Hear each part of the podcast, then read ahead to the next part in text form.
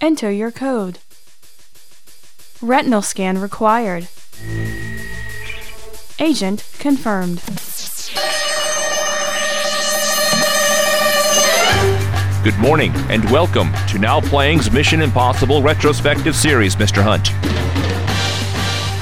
Your mission, should you choose to accept it, is to watch and review each movie in the Mission Impossible series. Your team for this mission will be Arnie, Stuart, and Jacob.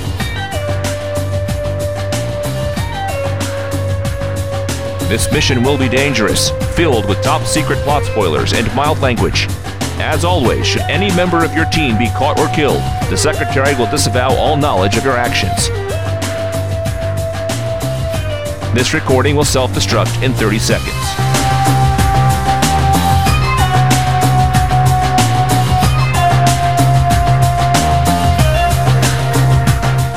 Today we're discussing Mission Impossible, starring Tom Cruise, Jon Voight, Emmanuelle Béart, Jean Reno, Ving Rhames, directed by Brian De Palma.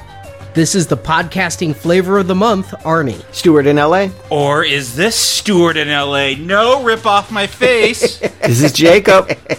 And here we are doing the impossible. Mission Impossible, the series that has escaped us once before, now coming around again because the fifth film's coming out. We chatted about doing this with Ghost Protocol back in 11 and didn't have time, I guess. or interest. I'll say it. I'm not the fan of this. I've never seen any of them. I don't know anything about Mission Impossible. The one thing I know about Mission Impossible is the theme song, and I did when I had a NES back in the late 80s. I had the Mission Impossible game, which wasn't very good, and I didn't get very far.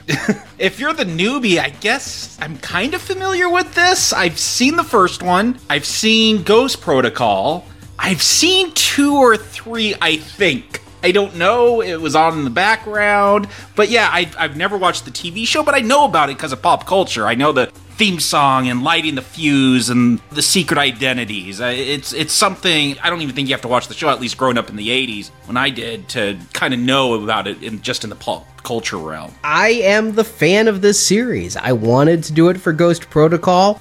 I watched a ton of the 60s series when I was a early teenager. During that period, I was a Trekkie and I'd watched all the Star Trek and I'm like, "Oh, Leonard Nimoy was on this other show?" he was only on it for a couple of seasons, but I got kind of engrossed in it. It was on syndication all the time in the late 80s. And when I was rewatching those, I caught something that I wish I'd known when we reviewed the Oceans films. Oceans 11, the George Clooney one, ripped off the pilot episode of Mission Impossible to a T. The entire thing is about the IMF team breaking into a vault, including having a guy go in in a case and having to break out from the inside in order to not steal money, but steal nuclear warheads out of a hotel safe. It is so Ocean's 11. It's blatant. I also watched when it was broadcast first run a full season of that 88 series. It went on for two seasons. It changed nights. I lost interest, but I was there for both those series and I was in theaters opening weekend for this Mission Impossible. I had a group of friends that I just constantly went to movies with. It seemed like we were at a movie almost every weekend in 1996. Just a huge summer for us to hit movies. It seemed like we saw so much during that period of 96, 97, everything from Independence Day to Spice World. This group and I would go to see movies. And I was a fan of Tom Cruise. I would see every movie he did from Top Gun until Vanilla Sky. I didn't like all of his movies, but I saw every movie Tom Cruise was in during that period and most of them theatrically. So yeah, I was excited by Mission Impossible when it came out. What I thought of it? Eh, we'll talk about that. Yeah, I, I actually did see this one opening week, and this one kind of has a special memory for me, not because, well, we'll talk about it, but I've talked about before that I went and traveled abroad for a few years. This was the last film I saw in America before I got on a plane and left, so it's always stuck in my head because of that. Otherwise, I don't know if it would. That, that's the only reason it seems somewhat special. It is my last American film for a few years. Yeah, Jacob, you mentioned everyone knows the song. absolutely. That song was something on the playground. I think part of the reason I might have gotten into Mission Impossible is because of Revenge of the Nerds. I don't remember it being in that. When they're doing the panty raid and they're setting up the cameras, Ah, Okay, yes. Mission Impossible theme is playing. So when you take a young, almost pubescent boy, his first experience with full frontal nudity, and the Mission Impossible theme, I think it creates a Freudian link that I love Mission Impossible. You associate it with college titties, of course. But I think it also might be like the most popular TV theme of all time. It was released as a single with the series. Apparently, and I wish I could find this clip. If a listener can point me to it, I'd love to see it. The theme song was so popular that Dick Clark played it on American Bandstand. Did they dance to it? Yeah, did, were they rocking out? They were unable to. This movie is in 5 4 time, which the composer says you need three legs to dance to this. And so it was the one song in the history of American Bandstand that Dick Clark says he played and no one could dance to. I do want to see that. Like standing around, hands in pockets. What's going on there? My imagining is they're trying to dance, but they can't keep the time. They don't know what to do. I would love to see it. I would try the twist. I'll be honest. That would be the what I'd go for.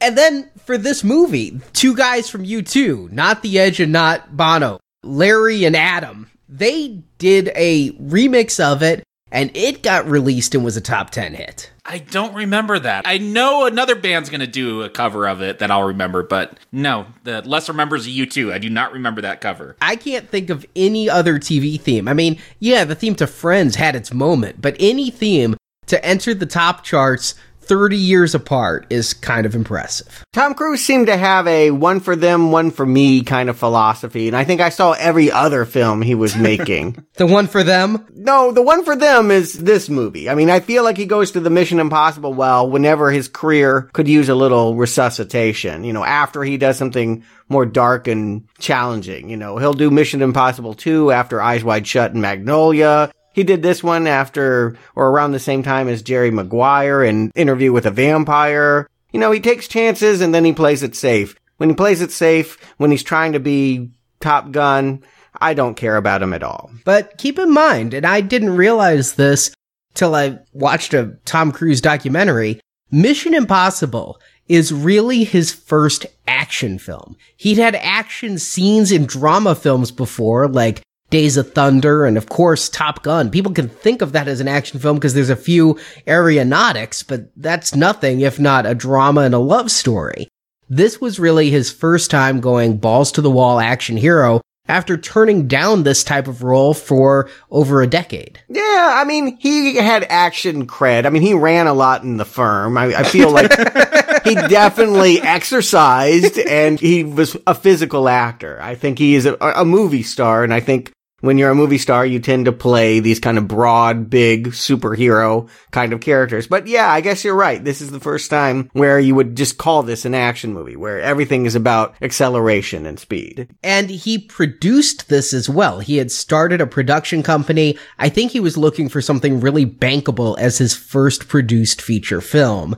And as a producer, he was paid and decided that he'd waive his own actor salary in exchange for a percentage on the back end. So he had a vested interest in getting this thing done right, and it was done under budget and earlier than expected. But it didn't have exactly a easy path to the screen. First of all, I'd like to point out this is not a Mission Impossible reboot, and it's something that I didn't really put together until prepping for this review. This is a continuation of the Mission Impossible continuity that started back in the 60s. It is never rebooted. The Jon Voight character of Jim Phelps was the star of both the 60s and the 80s series. It was a character played by Peter Graves, and Graves was the first choice to appear in this movie. Why didn't he? All the original actors hated this script. Hated this script.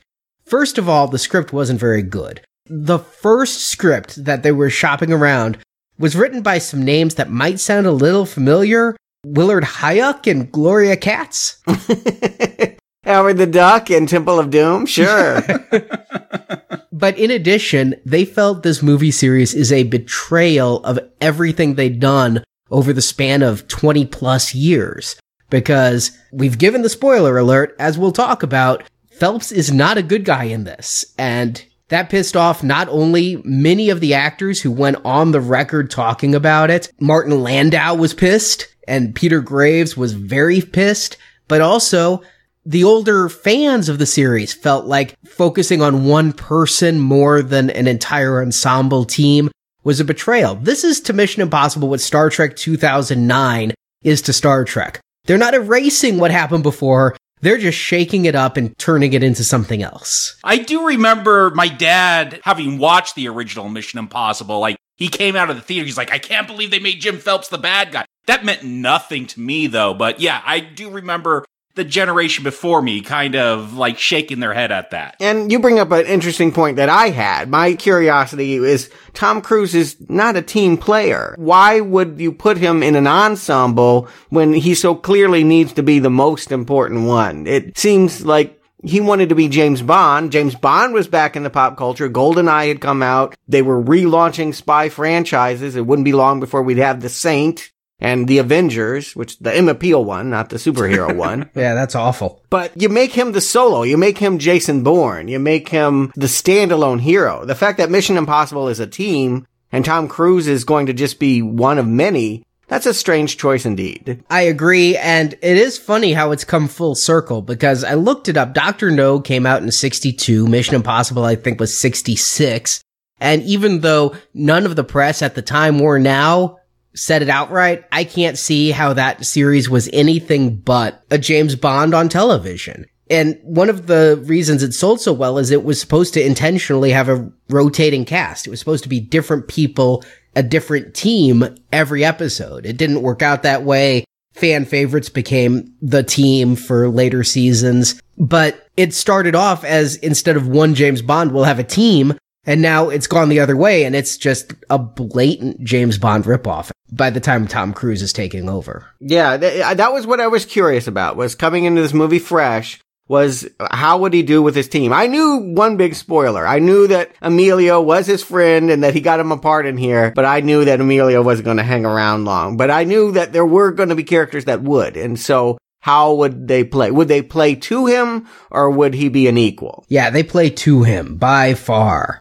I mean, in this one, his first team gets wiped out, and his second team, 50% are bad guys. So, oh no, my question gets decisively answered. But coming into this, I had a lot of curiosity. It was where my curiosity lied. My other lied with Brian De Palma, a director who I have uh, mixed feelings about. I respect him on some level. I think he's talented with the camera. I think he can overdo it with the camera. And I think he can sometimes fall in love with old movies so much that he ends up making mimicry rather than homage. But, you know, he had a long career. We talked about him when he made Carrie of adapting Hitchcock kind of thrillers and playing off Hitchcock notions of sex and voyeurism. And then his career kind of shifted. You know, after Scarface, Untouchables, he did start to move in a more action oriented direction, and he's a curious choice for Mission Impossible, not an obvious one, but I'm looking at the movie to see what Brian De Palma is going to bring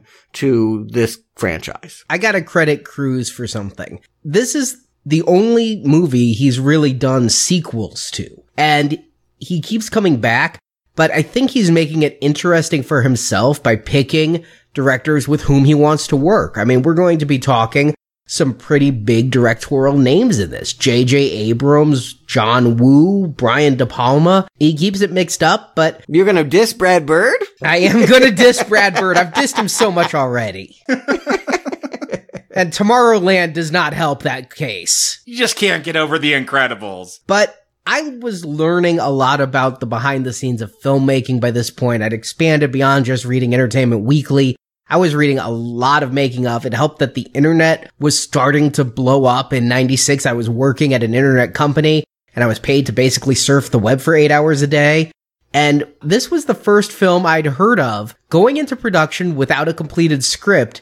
And when they started the script, they started by throwing out everything Huyck did and just saying, here are the action set pieces we demand. There's going to be a high speed train, there's going to be dangling from wires.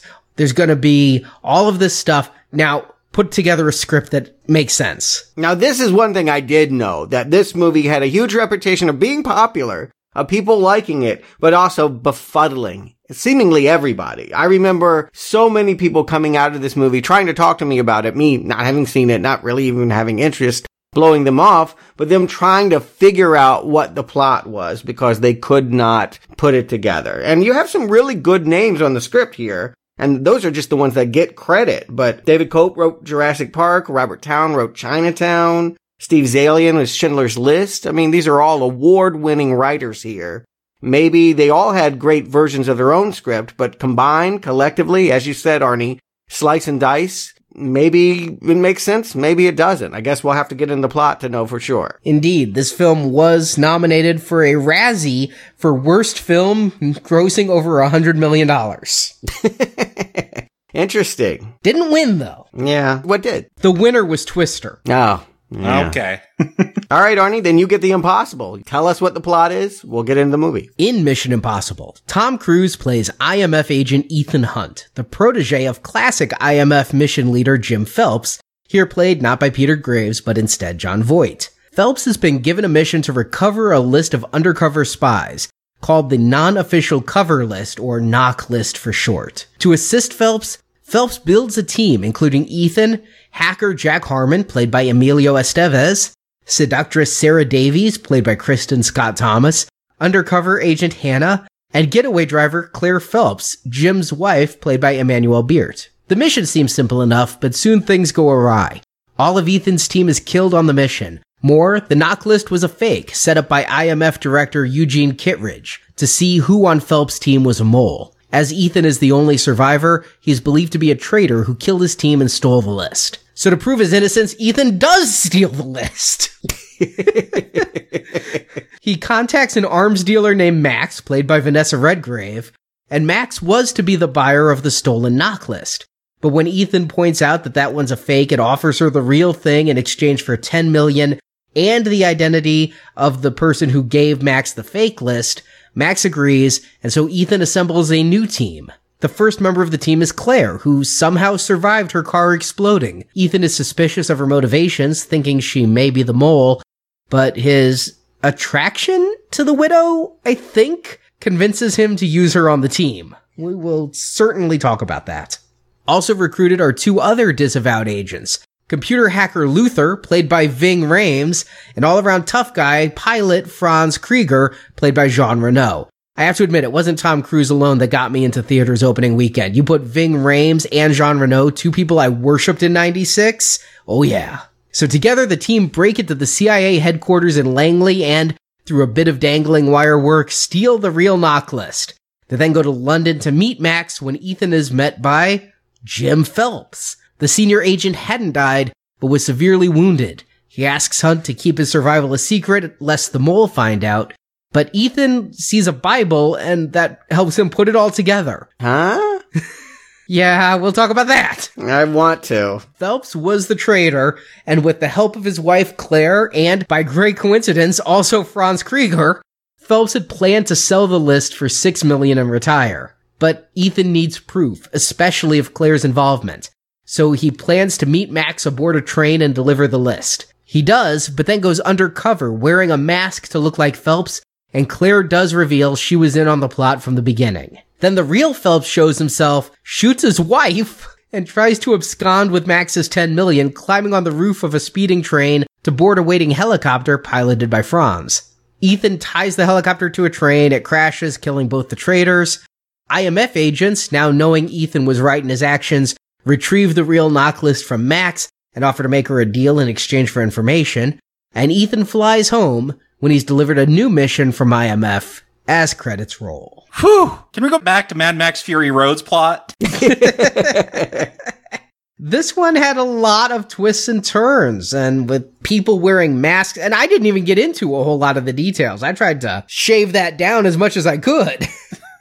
yeah, I do feel like the movie is complicated. Uh, maybe not as complicated as I've been promised, but there are things that are muddy to me. And I think intentionally, there are ellipses. There are things that aren't shown. I think it is a choice of Brian De Palma to skip over things and to have you asking questions. I see his touch evident throughout the movie, right from the first shot, really, where, you know, he likes homages, he likes to do callbacks. It's a callback to the TV show. It started as a black and white TV on a 12 inch set. And that's what we get. Uh, it's a man staring at a set watching a spy ring go down. And that man is Emilio, Emilio Estevez. I did not remember him being in this. Neither did I. yeah. It was one of the few things I knew that he was going to die in the beginning and that he got the job because he and Cruise go all the way back to Outsiders. Yeah, Cruise also did a cameo for him in Young Guns and, but Emilio's career was kind of in the shitter at this point. I think this was, aside from Mighty Ducks films, his best work in the 90s. Was he on two and three yet? That was my question is which duck was he at? I think by the third duck he was dead in the water.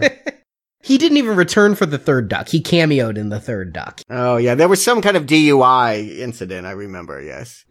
Even Disney didn't want him. This was between D2 and D3, but around this time, I mean, it all went to shit with Freejack, right? It did. And that was way back in 92. We're here in 96. Actually, I kind of always hold men at work against it. Oh man, I forgot about that one. That's a guilty pleasure of mine.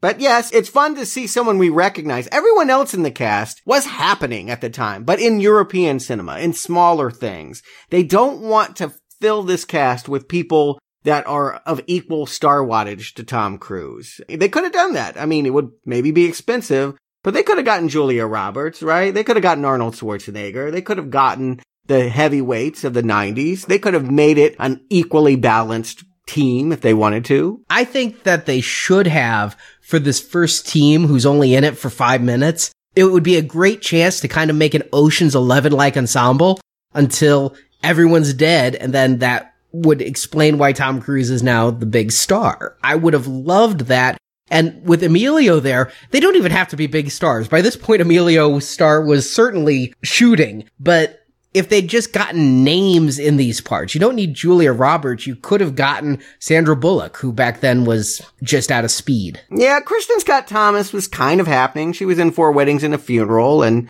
she would be an English patient that same year. No one had seen it yet, but she was about to become something close to a star.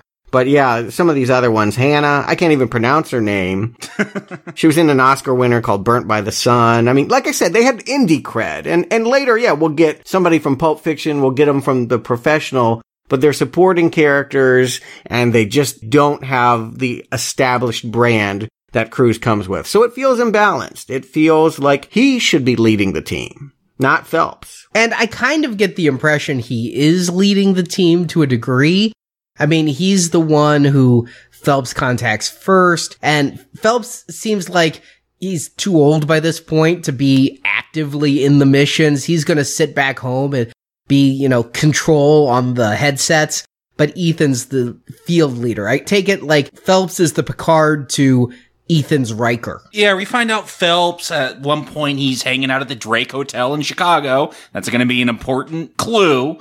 But yeah, he's the high up CEO and Cruise is the one, Ethan Hunt's the one really doing all the work, getting the team together, putting the plan together.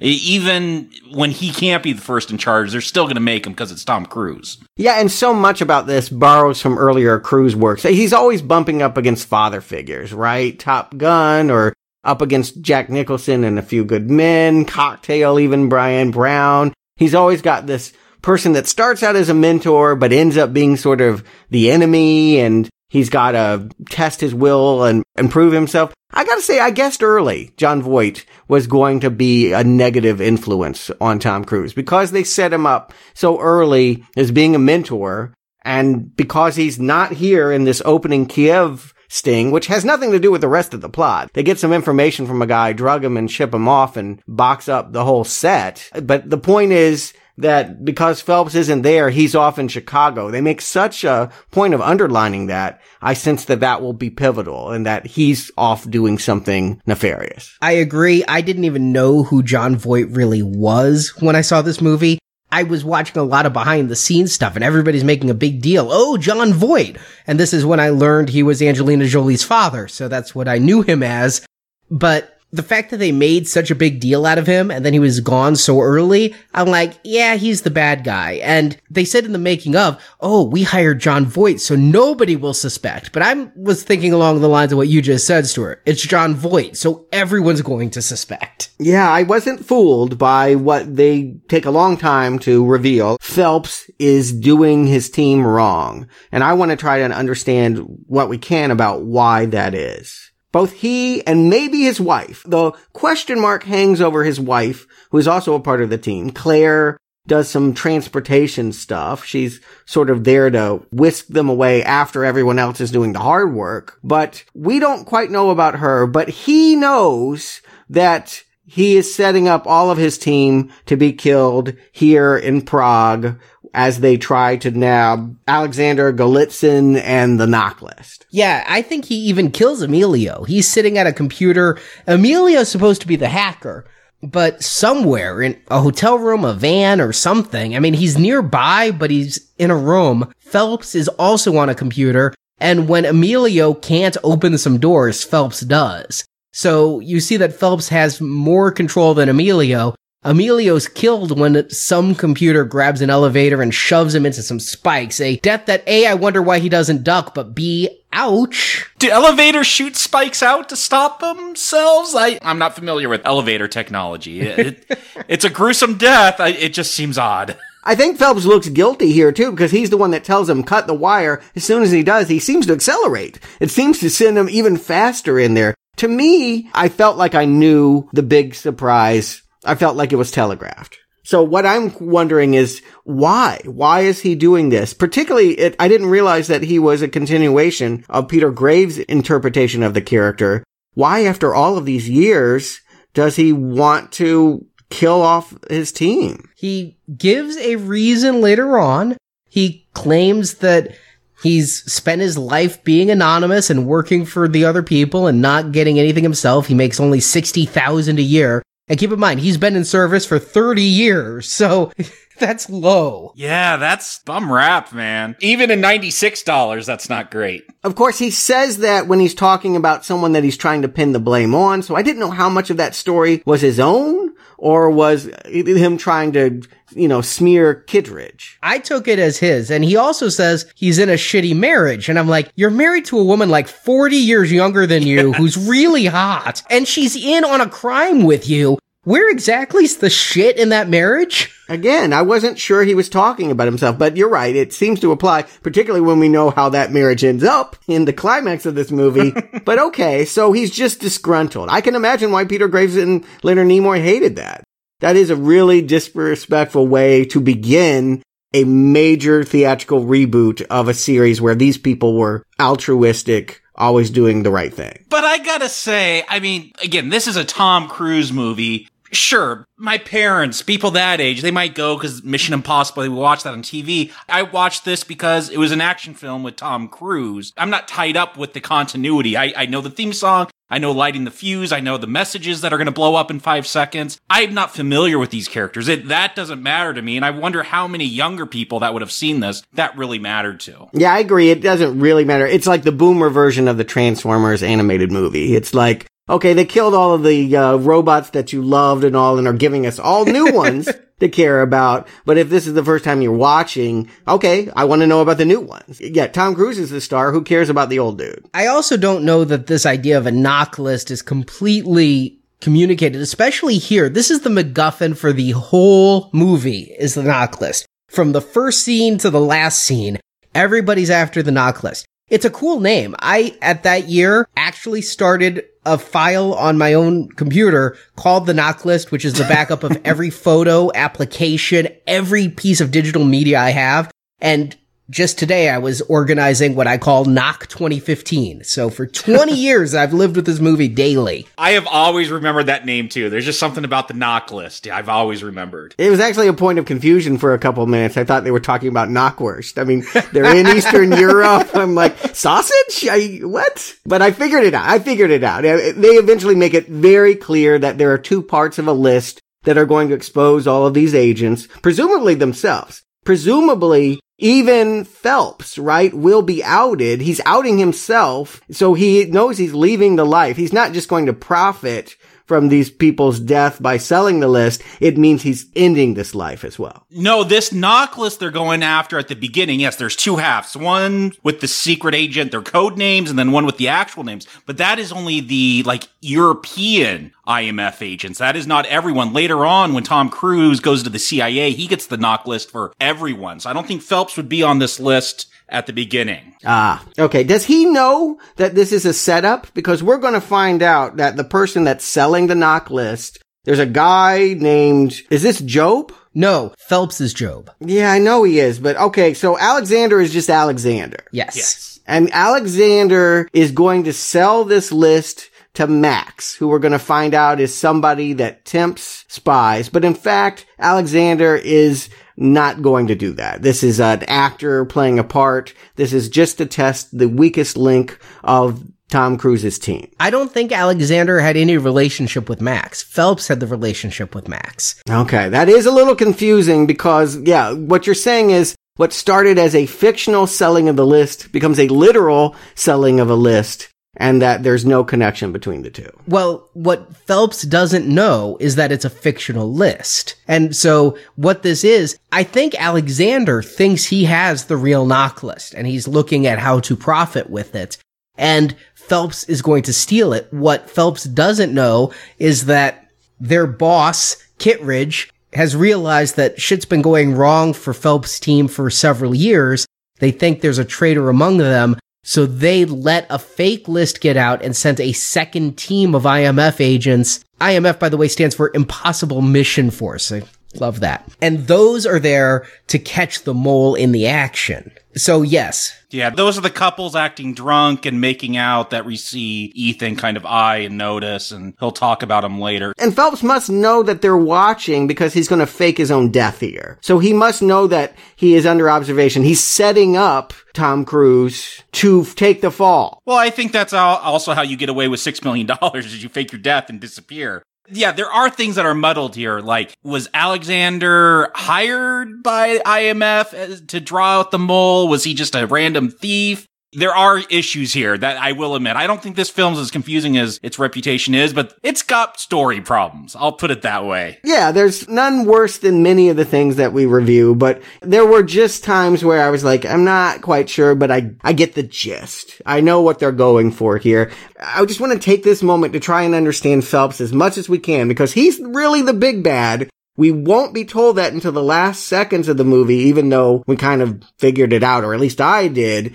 But I don't know that we ever really get a total why. I certainly don't know why his wife is in it and then not in it. I mean, she's the question mark. Claire is the one that is waiting in the car when the sting in Prague goes down. Claire is waiting to transport Alex away. She's in a car. It explodes, but she isn't inside. And when Tom Cruise's Ethan Hunt finds her again, he's going to have to wonder whether did she get out of there innocently or is she the mole? Is she the one that Kittredge is really looking for? Well, in addition to having a script written during filming, there was a lot cut out of this movie, including a scene before this whole opening mission that establishes somehow a love triangle between Claire, Ethan, and Jim. Huh. Yeah, when Claire shows up, there's definitely this tension you feel. Like you feel Like, why would she be with Jon Voight? Yeah, that's what I thought you were getting at.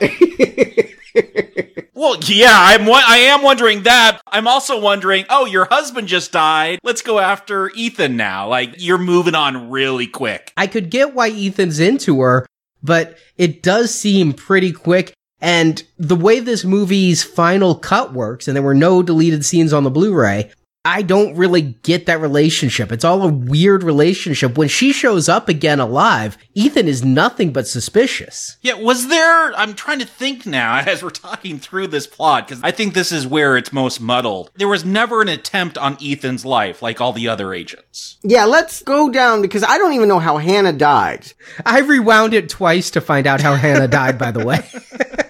I really don't know. I know that Sarah got stabbed when she's standing next to Alex. She thinks he has the NOC list. She's doing her job by making sure she sees who he gives it to, and who he gives it to stabs them both and kills them. Who just so happens to be Krieger. We'll find out later. Yeah, we don't know who Krieger is yet. Yeah, we'll get there. yeah, it's already complicated. I'm just trying to figure out how the team died. Emilio was, yeah, shafted in the elevator.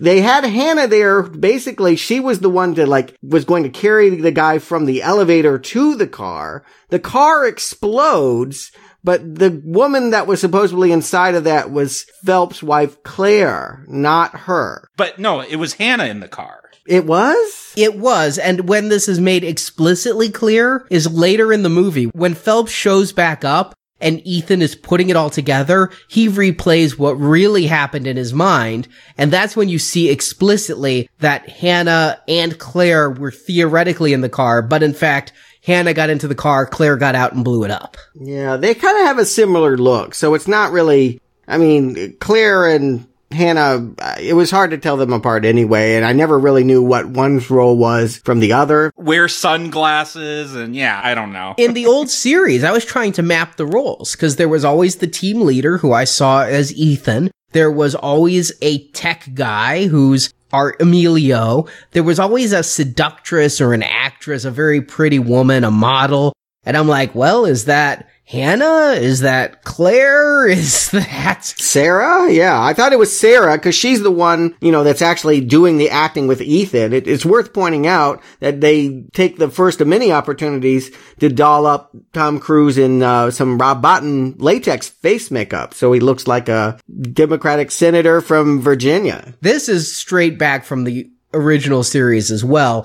A big part of that original series were masks, and Martin Landau was a master actor, but it was done much more realistically. He'd have to watch videos, rehearse, and then put on a bunch of latex. And sometimes the real person would also be Martin Landau in makeup, and sometimes there'd be an actor who would would play, you know, the masked role.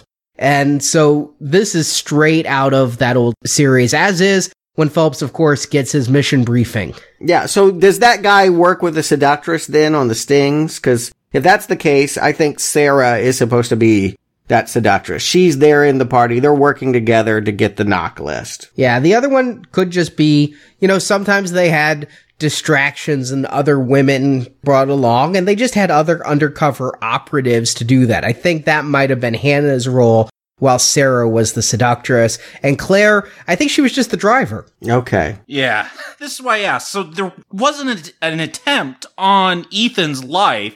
We see at one point he's looking at what his iWatch or whatever they had back then, and he sees Phelps' bloody hands and sees him fall off the bridge. Phelps tells Ethan to get out of there. But then when Claire shows up at the safe house at 0400, like they were supposed to do if the mission failed, she seems surprised to find Ethan there. But she's not. I think she's just acting. Okay. Perhaps. I think that they have intentionally left Ethan alive. I think that the Phelps couple, we'll find out she's in it as much as her husband.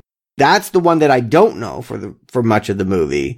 That they have decided in order to get out of this, they're going to frame Ethan so that everyone's chasing Ethan while they sell the real NOC list to Max, even though they don't have it, but they think they do. Yes, that is, I think, their plan as well. And I can't tell because Phelps had worked with Ethan for a long time. I got that Phelps was his mentor.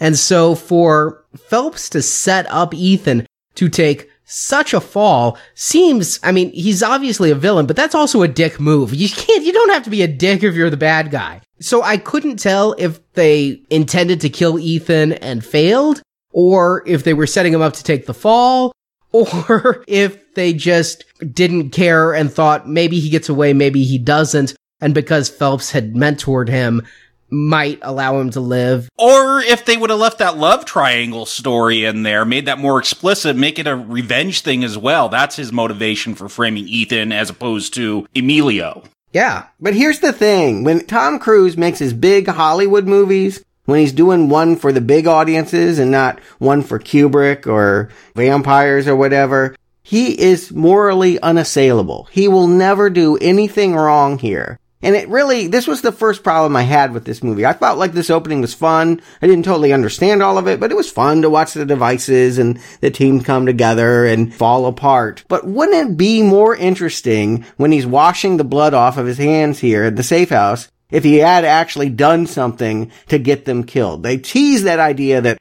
Oh, it's because he insisted on chasing Alex with that NOC list when he was told to stand down that that's why everyone is dead. What if that were actually true? Wouldn't that make him a little more interesting as a character? It's not that kind of movie. yeah, not only is it Tom Cruise being unassailable, he's the hero of a summer blockbuster action film. So you just don't do that. Uh, you do it now. I feel like you could see that in a, even a Bond movie. If we ever do the Bourne films, I think we'll see that. Daniel Craig or yeah, I, they would do it. Some series would take on moral complexity. Tinker Tailor, Soldier Spy. There are spy genres where it is difficult to see heroes from villains, but yes. Do any make this much money? Uh, okay. You make a point we want to see a clear cut hero and Tom Cruise was the biggest one of his era. So yes, that's the way they play it. I just want to say it's part of the reason why I don't find him that interesting as an actor.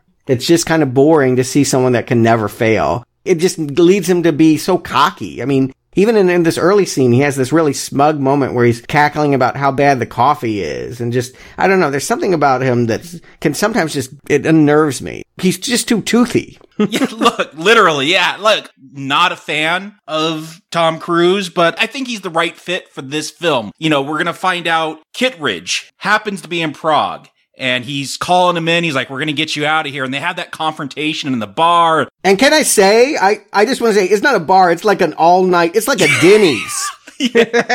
with a huge fish tank. But in Europe, I just want to say, even in Europe, they outclass us with uh, their all night diners because like it's this aquarium restaurant that's like beautiful. And I'm like, oh man, I would love for that to be our late night diners here in America. But we have too many guns, right? Too many holdups because one bullet and the whole thing is a flood of water. That fish tank wouldn't last. That was awesome though. That flood of water shown in slow mo was just incredible. This avalanche of water crashing down behind Cruise as he's running away from it. And they proudly proclaimed Tom Cruise did all his own stunt work in this. The wire drops, the running from water. This is before they were commonly doing face replacement on stunt doubles. This is Cruise and if he'd missed a beat, there was a good chance of him drowning. And I like his cockiness here. Yeah, I like this actor that plays Kittredge there's just something so square about him and, and, just so governmental about him. I love this face off. You know, you've never seen me very upset. I, I don't know if he's about to Hulk out, but I want, if you're going to be a spy, yeah, be smart. Be able to recognize, oh, that's the couple that was acting drunk. That's the couple that was making out. Oh, this is a second team here. They think I'm the bad guy. I, I don't have a problem with, again, this kind of film. This is a popcorn film. I want the hero to be smart. I don't want to see a dummy kind of just goof through the film and kind of figure things out. I like that this is a hero that has a brain that actually acts like a spy. You could see why he is in the IMF. And the best of his kind. I mean, why he's number two to Phelps. Yeah, Tom Cruise is always the best. I think that's what irritates me is that he just never has any flaws or the flaws he has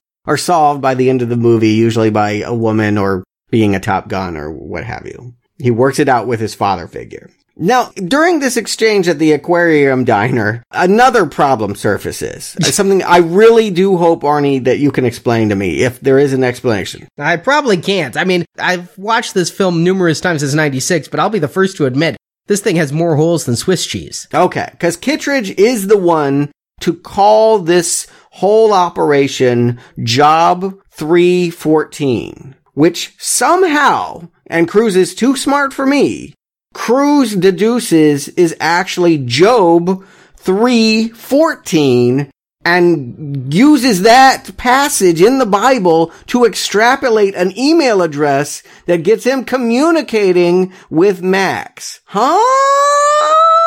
I do love the 90s internet scenes in movies. Yeah. he looks up and he sees a Bible, and that's where it clicks. Oh, Joe, there's no setup for that. He just happens to see that Bible. And it wasn't Kittredge who came up with this. It's when Kittredge was eavesdropping on Max's conversations, or Max's emails, I guess. they see Job 314 and it's Ethan because yes, he's the best who sees a Bible and goes, because he's, I guess, used WebCrawler or Yahoo to search for Job 314. And then when he looks up Job 314, he goes to the Usenet use groups. Yes, Usenet groups. and somehow from those is able to just email non-domains. I don't no, it's it's a bad understanding of technology, but it's a straight path of deduction. But at the right time, because no one else really back then knew it either. I was just getting on AOL that year, so what did I know? Yeah, I feel like I'm watching the net all over again. Yeah, exactly. a flagrant disregard and misuse of what the internet actually was at a time when most of us didn't know what it was. So they could get away with it, but of course now it looks incredibly dated and perplexing that they get here. It's a strange jump. And I think that Brian De Palma makes it stranger. He makes the choice be him discovering that Bible that we see it through, uh, sometimes we get like, actually through his eyes kind of shots. He likes to use a lot of steady cam and we see from his perspective, it's kind of woozy. I think he's drugged for a second, or, but he's just kind of tired. And strategically, that Bible is right in his eyeline sight above his computer screen. Was that put there by Phelps to be found in that way? I don't know because we're going to know it's from the Drake Hotel. That's going to give it away, but I don't know why he'd bring the Bible. There's a Bible everywhere. The Gideons are everywhere. You don't need to bring a Bible. You don't have to steal it from a hotel. yeah. Okay, here's where it all goes false for me as far as the deduction is yes, this Bible is in the library in the room where they were supposed to meet after the operation. And it may have been the room where they were before the operation. I mean, it seems to be their hotel or something. But for whatever reason, Phelps was obviously there. And instead of putting the Bible in a drawer, he put it on a bookcase. And then Ethan realizes from looking at a Bible, oh, it's Job 314. And from that later on, he's like, wait, where'd this Bible come from? The Drake. Well, I know one person who was at the Drake. He's the mole. I think that's pretty good evidence. but do you think he did it on purpose? I guess what I'm asking is, did Phelps set this Bible strategically because he knew that Ethan was going to live, would return to this room, would be on this computer, and would find this Bible and make that connection. I mean, that's an awfully big stretch. I never took it that way. I took this as Phelps one fuck up. Oh, okay. Yeah, I, and what's even weirder is we'll find out when Ethan finally meets Max. She's like, "Oh, I knew you weren't the real Joe because you used all these Bible verses and the, the way you wrote." So it's not like Phelps was even like quoting the Bible. So why did he have to take it with him? It's yeah, it's bad writing. I'll, I'll just say it right there, bad writing. Yeah, uh, from good writers, yeah, but somebody had to fall on their sword and they wrote this, and it's awful. Or it may have been in post editing with a lot of the deleted scenes too. It's, it's so hard to tell where the problem lies. There's so much blame to spread around. We can't point at any one person. Also, apparently, the rumors from the set is De Palma and Cruise were constantly fighting on this and did not get along. Yes. I heard that one too. Yeah, I definitely heard that this was an acrimonious set. And part of the reason that you don't see Brian De Palma's name on the second one is sure, maybe Cruise wanted to bring in a different flavor or whatever, but I don't think Cruise ever wanted to work with Brian De Palma again. According to what I've read, De Palma was offered to come back on to. Who knows how serious an offer it was or if it was an insulting contractual obligatory offer but De Palma declined to come back. Wow. Or maybe he just didn't want to work with Cruise again. Yeah, exactly. The fact that he'd rather make Mission to Mars means a lot to me. I mean, okay. He'd rather make a really terrible movie than a known hit. Okay. But yes, the Bible thing is very confusing.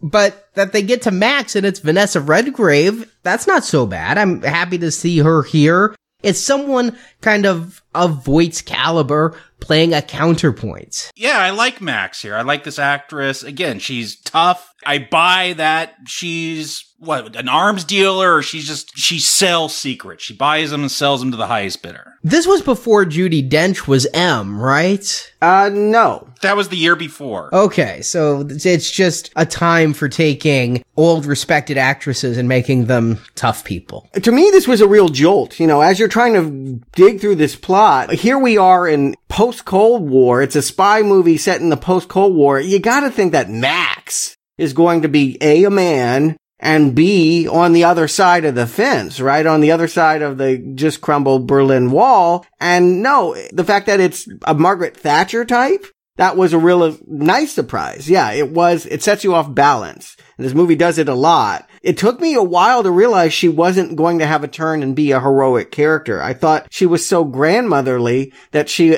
ultimately would be a part of his new team. and it was written for a man. The script said Max was a guy, but they decided to cast Vanessa Redgrave, and I don't argue with that choice. No, great choice. Yeah, no, she's fun to watch here. And yeah, I kind of miss that she's not going to be dangling from a wire and part of the team, but she works. She works for what she's here to do.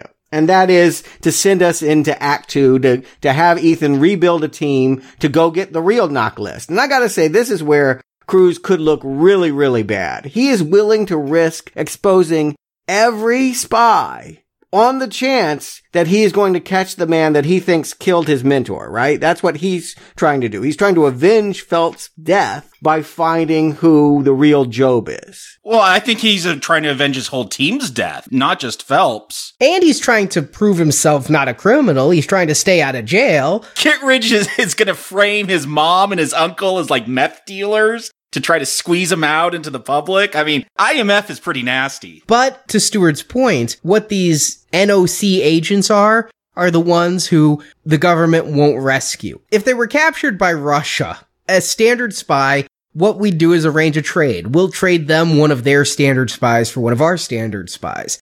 But these NOCs, if they're captured, we don't do anything for them. They are killed. So yes, he's putting a lot at risk.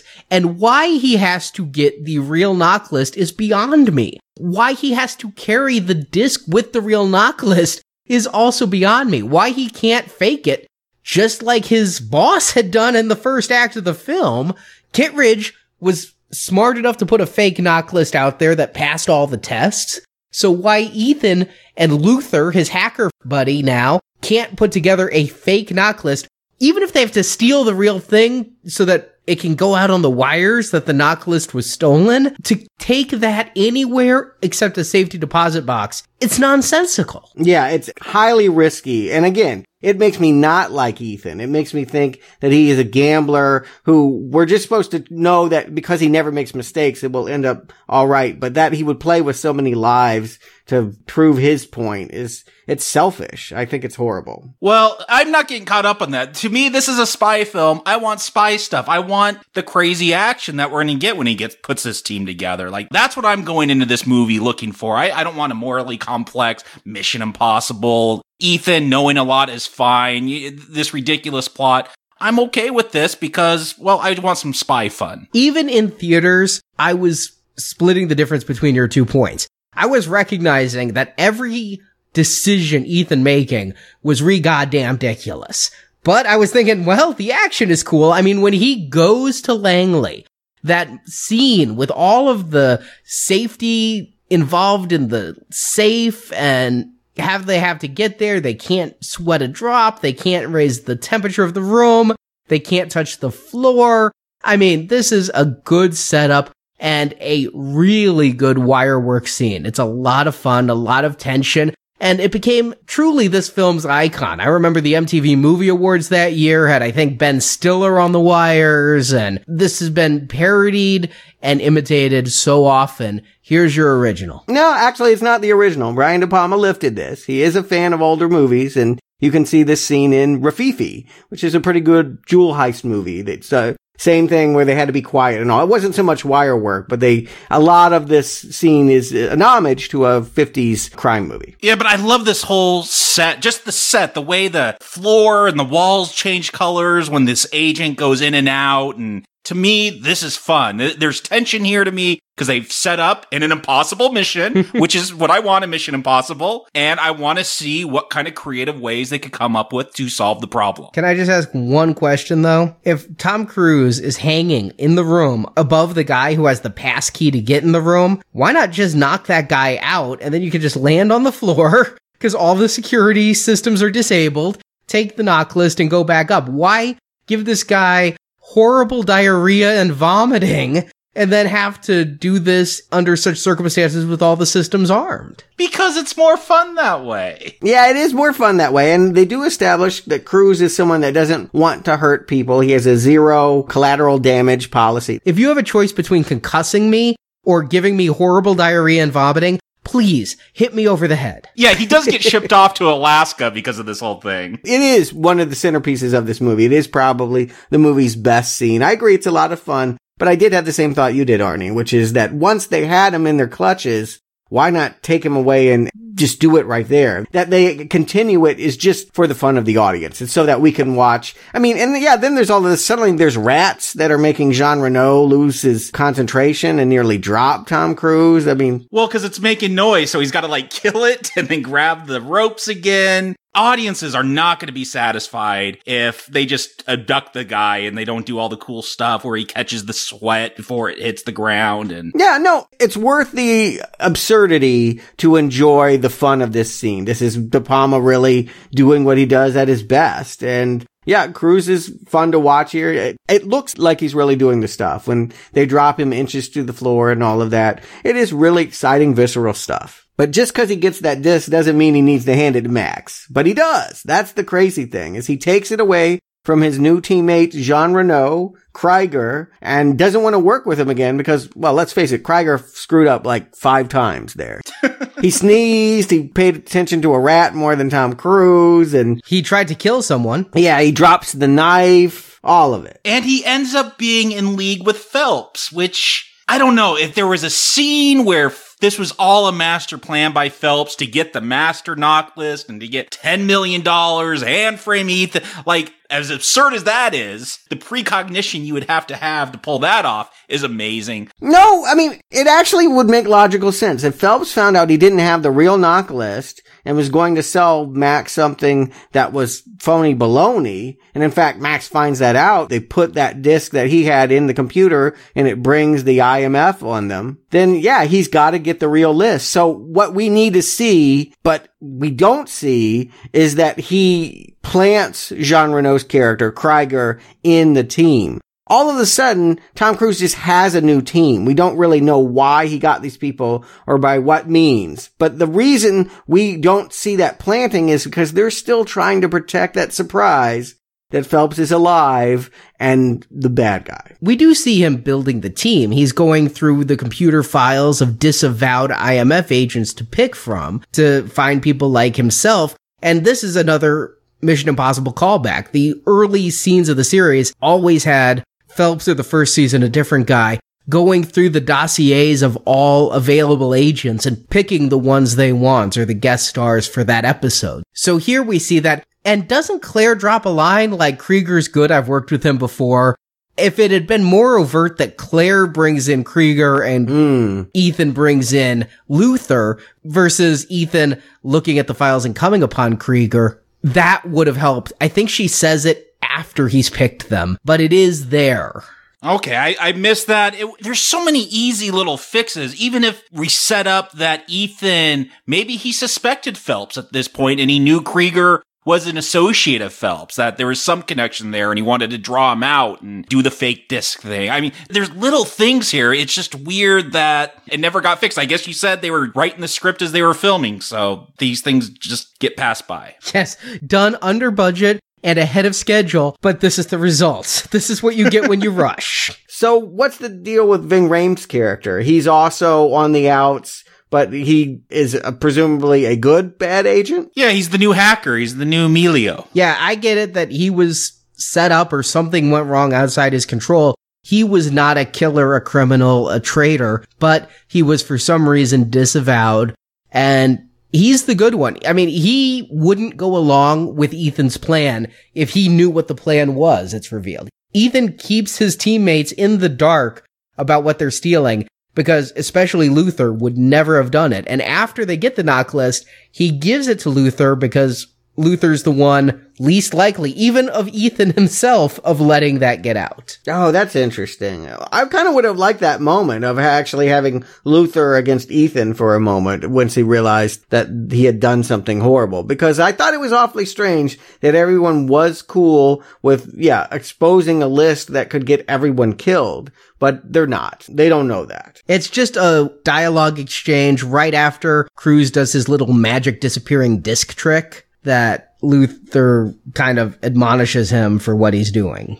But it's very gentle, which is why he gets to come back for sequels. And then eh, Brian De Palma gets really, really kind of into himself with this POV stuff. We now have the reintroduction of Phelps. He comes wandering in like he just got out of the lake. He walked all the way to London. We don't know how he got there, but he meets up with Ethan in London and we have him explain his version of why Kittredge is the mole, but we experience it as a reprocessing inside the mind of Ethan. And that's what really happened. So even though Ethan is sitting there nodding his head and telling his mentor, you're right. Kittredge is the Job in his head what we're seeing. I mean, that's kind of confusing. It's contradictory. I like that. I thought that was clever. It is. Because at this point, we know, I mean, if you haven't figured it out by this point, you gotta know Phelps is the guilty one. He's showing up out of nowhere. The moment he shows up, it's obvious. Yeah.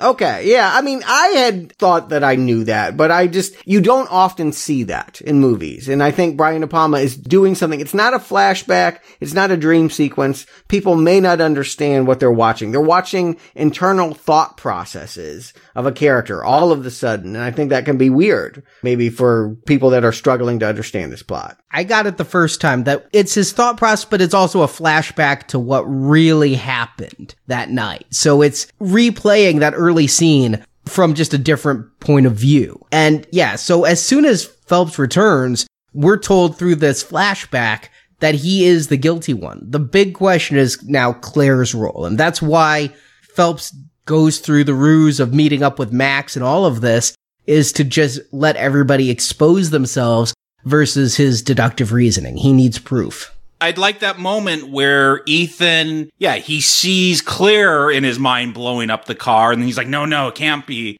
And then reimagines it as Phelps doing it. You're, you're not quite sure. He's not quite sure.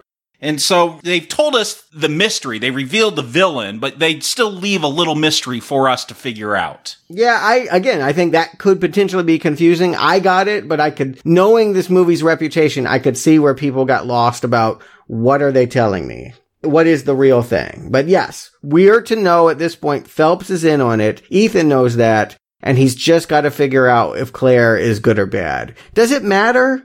I gotta say, if there had been a love triangle, if we felt like we wanted Ethan to be with Claire, we might be rooting for her to be innocent. But honestly, if he, if he's just gonna call Kittredge and get the IMF people involved, it really doesn't matter at this point. Yeah, the only reason I think he cares if Claire is innocent or not is because I have imagined that there is some love triangle because that is in the film, like that may have been cut out, but there is residual effects that you you feel. Lingering exchanges, eyes, yes. There's the one scene where she like grasps his hand and caresses it lovingly after Phelps has revealed himself. So what's happening here is that Claire is playing the role of the seductress. She's sent in to seduce Ethan and get the real NOC list and keep track of Ethan's movements.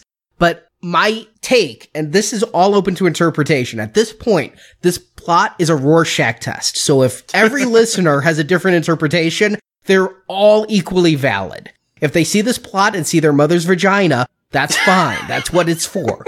But my seeing in this vision is that Phelps is not telling Claire that he's revealing himself to Ethan because he wonders, is Claire's seduction an act or has she fallen for him? And is Claire going to betray Phelps the way she betrayed everybody else on her team and try to split the 10 million with Ethan instead of him? No, I, I think you're right, Arnie. That's what I'm seeing is this love triangle that's not actually there, but it's supposed to be there. It's supposed to be in this film but they cut it out. Well, yeah, I mean, you have to explain some reason why when we get to this climax on a moving train, We have everything leading into the baggage claim where Claire is going to confront her husband, who's actually Ethan in another latex mask, and basically out herself as being against the team from the beginning. And so now it gets really bizarre. Her real husband comes out with a gun and shoots her. Yeah, that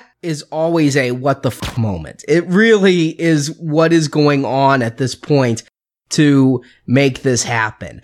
And it's not in the movie. It has absolutely nothing. If that relationship had been there, if we had the opening scene establishing a love triangle and could get that he felt cuckolded by her relationship with Ethan, it all makes sense. But all we have is a couple lingering glances, him upset because when she comes in, she's trying to convince Phelps not to kill Ethan. And that's enough for him to suspect her to betray him. And that line he drops about being in a unhappy marriage anyway. So yeah, he kills her. Yeah, what's weird is he shoots her, but then just kind of cold clocks Ethan over the head with the gun, like just kind of beats him up. Why not shoot Ethan too? You got more than one bullet. That's even more improbable. That he could physically take Tom Cruise, Jon Voight, is even more improbable than he would shoot that woman. But yeah, it is sort of a, okay, we're just going to go for it because we're going to get an exciting fight atop a train. He's going to try to escape off the roof with the money. He, they, he has the bag of money. Max has made good on it because Max is uploading the real NOC list. Are these bearer bonds from Die Hard? They look like weird bills. They were uncut. They were stocks or something. Yeah, she promised American, so I don't know what this is. It's some kind of funny money. Everybody's betraying everybody, okay? yeah. But anyway, he's slipping it in his jacket.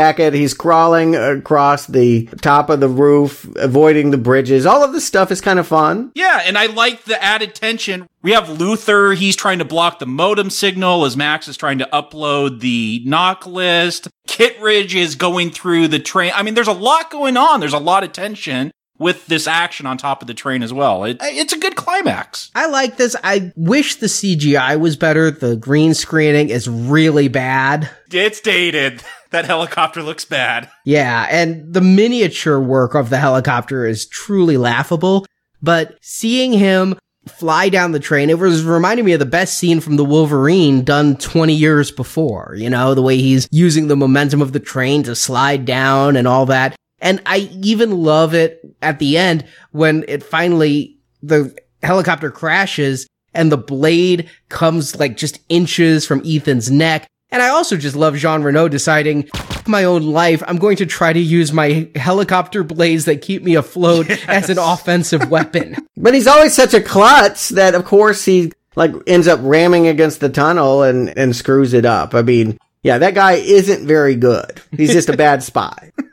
No wonder he was disavowed. Yeah, Phelps shouldn't have hired him either, quite frankly. Yeah, but I feel like besides that scene at the CIA where they're dropping down on wires, that helicopter blade, like right at his throat, stopping, I, I, I felt like that was always an iconic scene from this movie as well. I mean, it's got a couple good scenes that have lasted. I think it was even in the trailer, the really cool scene when the helicopter blows up and the sheer impact from the explosion propels Cruise back to the train. I mean, that's really cool stuff. Yeah, I, I, it's it's a double whammy because first, you know, John Reno blows up, but then it falls and it crushes on John Voight. So yeah, it is a satisfying villain death. You want that. That's always important in a Bond movie. This is my comparative for these things. Is we want the villain to get a really gruesome death, and they do here. But the weird thing is, is that Tom Cruise isn't going to wind up with anyone other than Ving Rhames. It's kind of a hollow victory if he doesn't get a babe, isn't it? It's a little weird. Well, he wants to quit too. He doesn't even want to be with the IMF.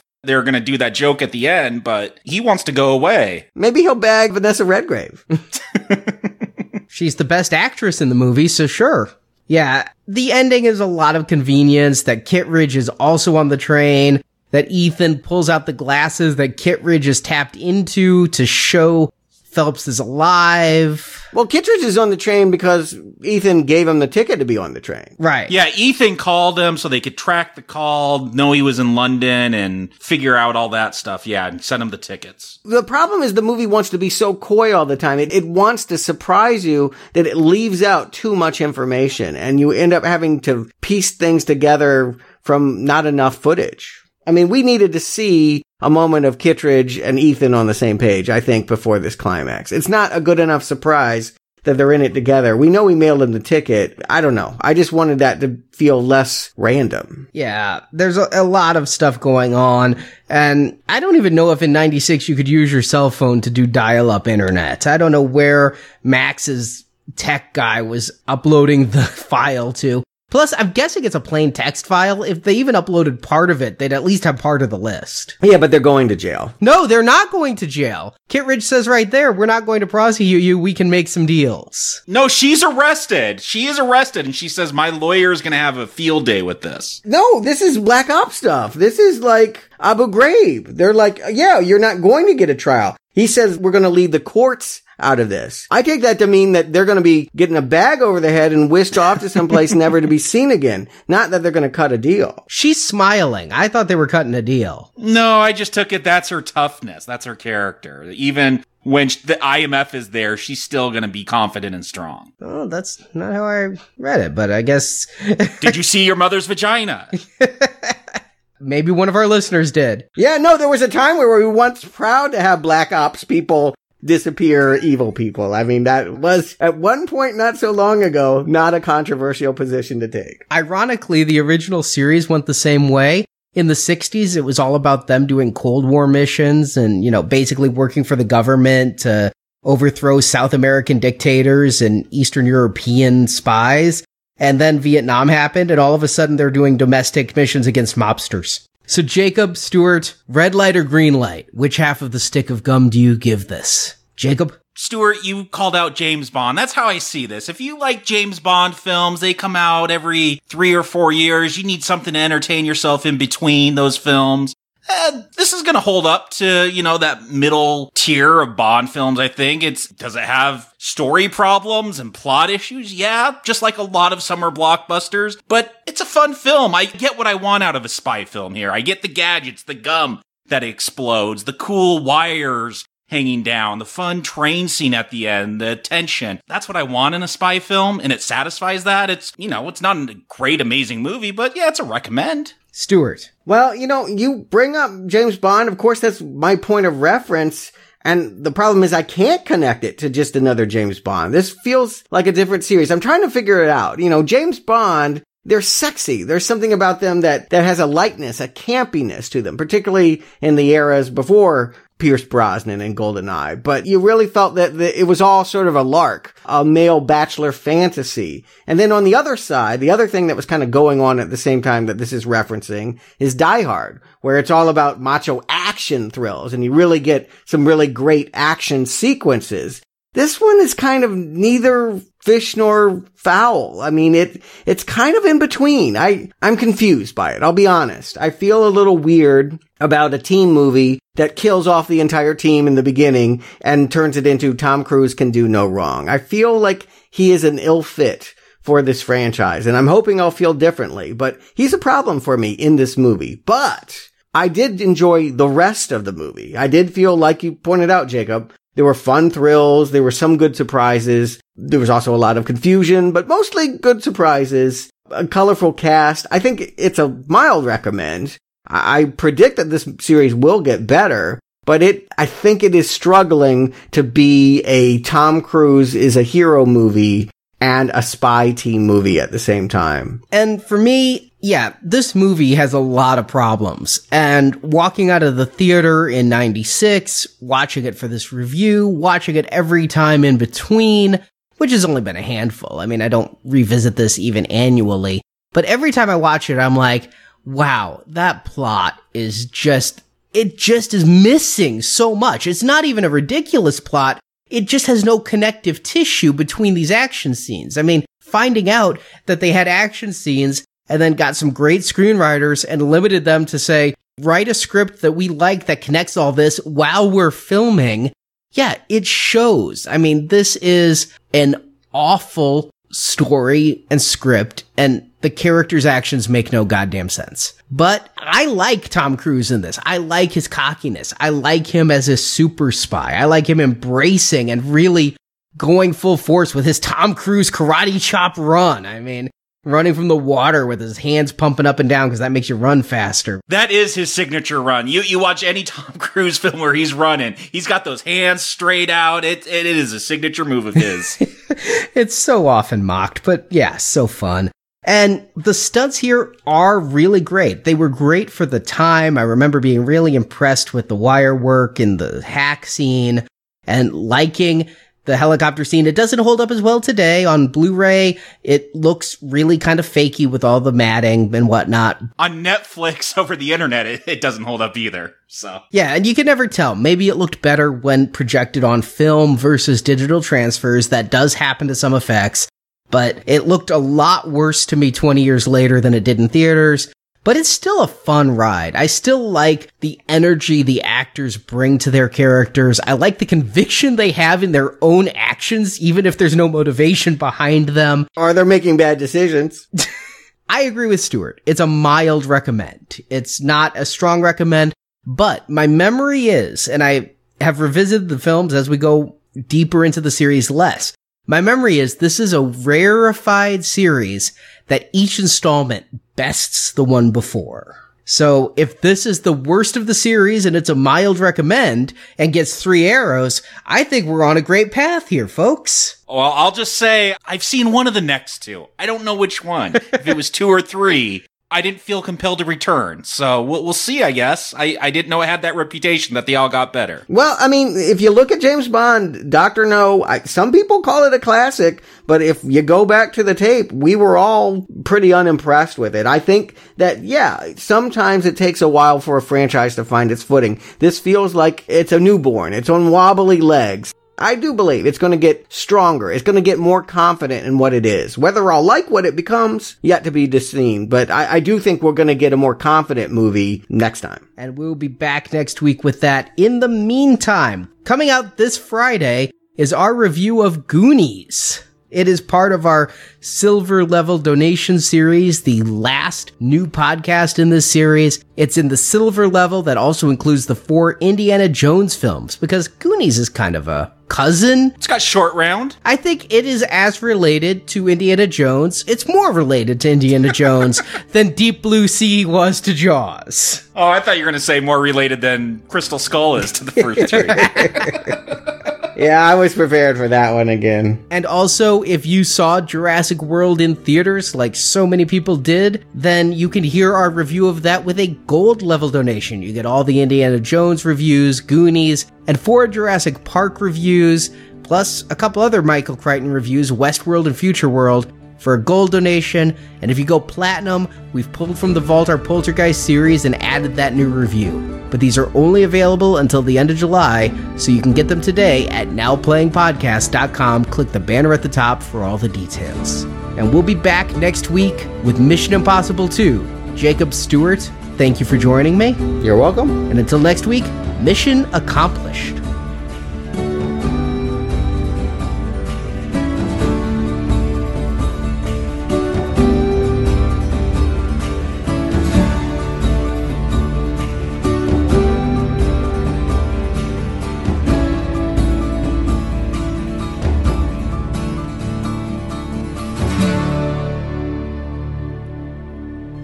President has invoked Ghost Protocol. We're shut down. No satellite safe house, support, or extraction. Thank you for listening to Now Playing, and we hope you've enjoyed this episode in the Mission Impossible retrospective series. Seems we have a lot to talk about, don't we? Come back to NowPlayingPodcast.com each week for another Mission Impossible review culminating in a week of release review of Mission Impossible Rogue Nation. But have you been away so long you've forgotten how good we are?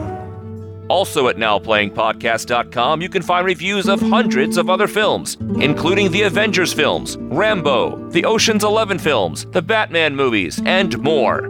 I am gagging for it. While at NowPlayingPodcast.com, be sure to join our forums where you can discuss this review with other listeners. Where else am I gonna go? You can also follow Now Playing on Facebook, Twitter, and Google where we post announcements of new episodes and where the hosts post written movie reviews. Links to our social media pages are at NowPlayingPodcast.com. Oh. that was nothing. That was fun. It was fun.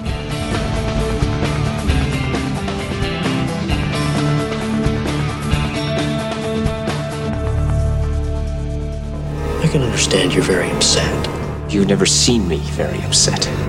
Now Playing is an independent podcast with no sponsors or ads. It's donations from listeners like you that keep Now Playing on the air. Relax, Luther. It's much worse than you think. You can give money by clicking the support link at the top of nowplayingpodcast.com. Are you in or not? Of course we're in. Now Playing is edited by Heath, Anthony, Stephen, and Arnie. Well, this is not mission difficult, Mr. Hunt. It's mission impossible. Difficult should be a walk in the park for you. Now Playing credit narration by Brock. Is he serious? Always. The movie discussed in this podcast and the music used are the property of their copyright holders, and no infringement is intended. My lawyers are going to have a field day with this. Entrapment, jurisdictional conflict. Maybe we'll just leave the courts out of this one. The opinions expressed in Now Playing are those of the individual hosts and may not reflect the opinion of Venganza Media Incorporated. I don't have to tell you what a comfort anonymity can be in my profession. It's like a warm blanket. Now Playing is a Venganza Media production, copyright 2015, all rights reserved, and no part of this show may be reproduced, repurposed, or redistributed without the written permission of Venganza Media Incorporated.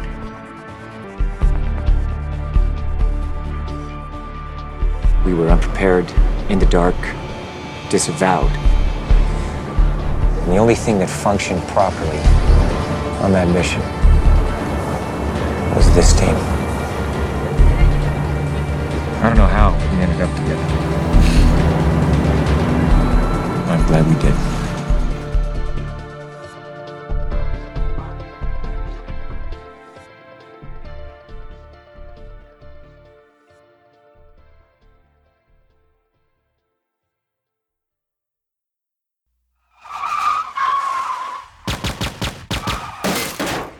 Ving Rhames, directed by Brian De Palma. This is the podcasting flavor of the month, Arnie. I'm so disappointed you didn't read the actresses playing Hannah Williams' name. I really wanted to hear you do that. Uh, Vanessa Redgrave, Kristin Scott Thomas, oh, Hannah? Yes. Uh,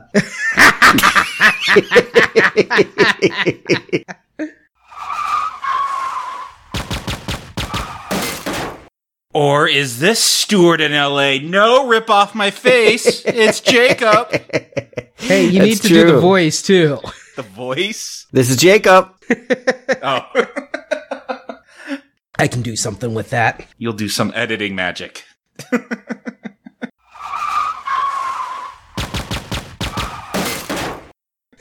Indeed, this film was nominated for a Razzie for worst film grossing over a hundred million dollars. Interesting. Didn't win though. Yeah. What did? Shit. Oh, I'm sorry. No, that was a category. I love the Razzies because they always mix up what the categories are that year. But yeah, they make it up. Yeah. Make it up as they go. the winner was Twister. Oh. yeah. Okay. That deserved to win some Razzie. I know that. Worst original song was Pussy Pussy Pussy Whose Kitty Cat Are You from Striptease. okay. Who sang that? Demi? Um, Please tell me Demi Moore. I'll go buy it right now if Demi Moore sang it. Marvin Montgomery? Well, that I doesn't don't mean know who that is. No. Hey, he's an award winner. He's got a statue and you don't. Hey, I was shocked to find out Huyck was an Oscar nominated screenwriter. I had to look that shit up. I'm like, everything we've reviewed of his has been pretty awful. What, American Graffiti? It was American Graffiti. Yeah. yeah. Yeah. Are the ones who the government won't rescue. A standard spy, if they're captured by, who do we hate? Uh, ISIS? Are you talking today or in 96? uh, something today less inflammatory than ISIS.